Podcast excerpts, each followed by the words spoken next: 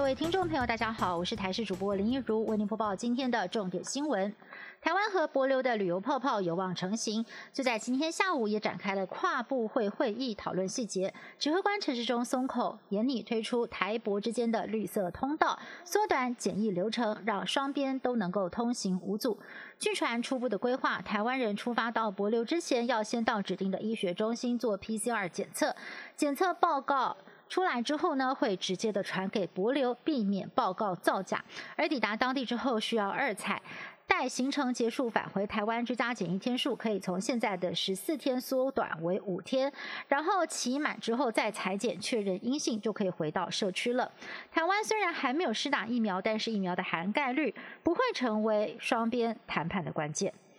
首批 A Z 疫苗抵达台湾，目前还在检验封监阶段，尚未能开放接种。不过有消息传出，当时是因为南韩自己进货 B N T 疫苗，才会试出部分的 A Z 疫苗。台湾呢是捡别人剩下的，但对此指挥官陈时中在今天否认，表示现在还没有到各个疫苗厂互通有无的时候。但我方呢透过 COVAX 平台分配到的二十多万剂 A Z 疫苗，原本预计在二月二十二号就会有消息，至今都没有下文。陈时中也。透露，因为运送复杂，其实所有非联合国会员国都还没有拿到疫苗，不过应该是快了。全台湾水情吃紧，新竹科学园区恐怕无水可用。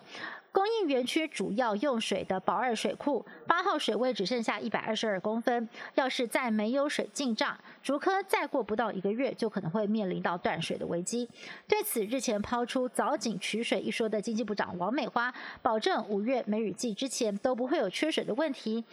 而且也不是林可早井，是厂商因应梅雨季之后要是水情依然不理想所提出的备援方案。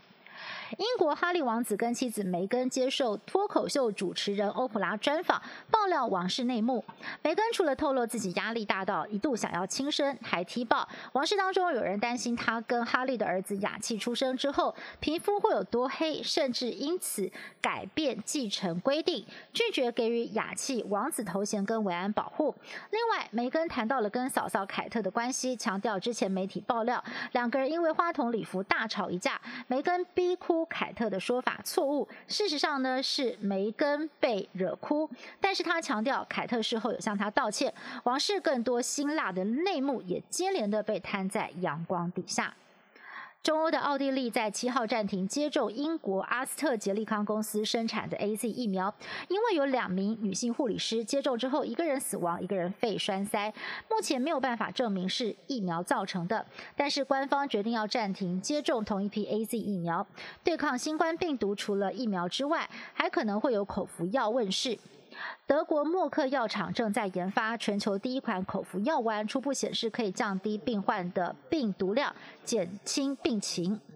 以色列从二月下旬逐步解封，让接种两剂疫苗跟染疫后康复的民众。借着绿色通行证进入健身房、游泳池等设施，以国已经有将近四成的人口接种两剂新冠疫苗。当局宣布七号再放宽限制，让餐厅、酒吧重新开张，部分的校园也重启，同时每天开放一千名以色列人入境，让滞留海外的公民能够重返家园。以上新闻是由台视新闻部制作，感谢您的收听。更多新闻内容，请您持续锁定台视各界新闻以及台视新闻 YouTube 频道。